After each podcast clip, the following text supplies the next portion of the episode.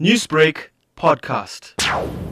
Last year was tough, no doubt about that. And we, we understand that despite our challenges, or trading challenges, that we were closed for just about four months with no income and, and revenue as a business.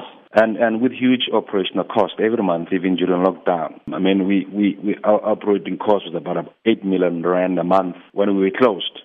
But as a business, we understand our our, our social um, and economic responsibility, and especially in the local communities where we operate our business. Ninety percent of our employees are, are, are coming from the local community. We spent about 1.8 million last year you know, in supporting local communities. You spoke about 1.8 million. Can you give us a overview, a breakdown of where those monies went? In that 1.8 million, uh, some of it was spent by our our, our partners, the Local Mbizana Development Trust, uh, which is uh, our shareholders.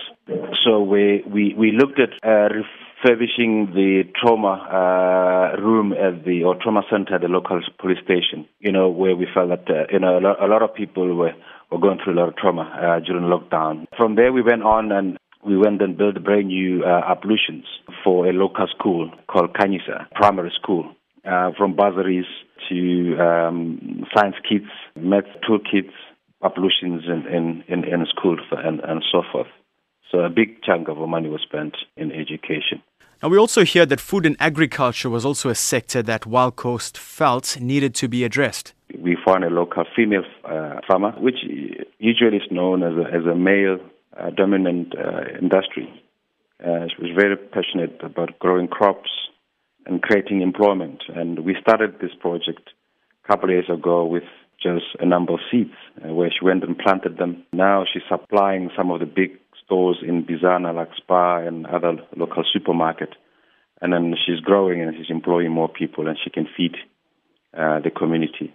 So, as you're saying, 2020 was quite eventful, but what about 2021 so far? Surely a number of plans are in the pipeline.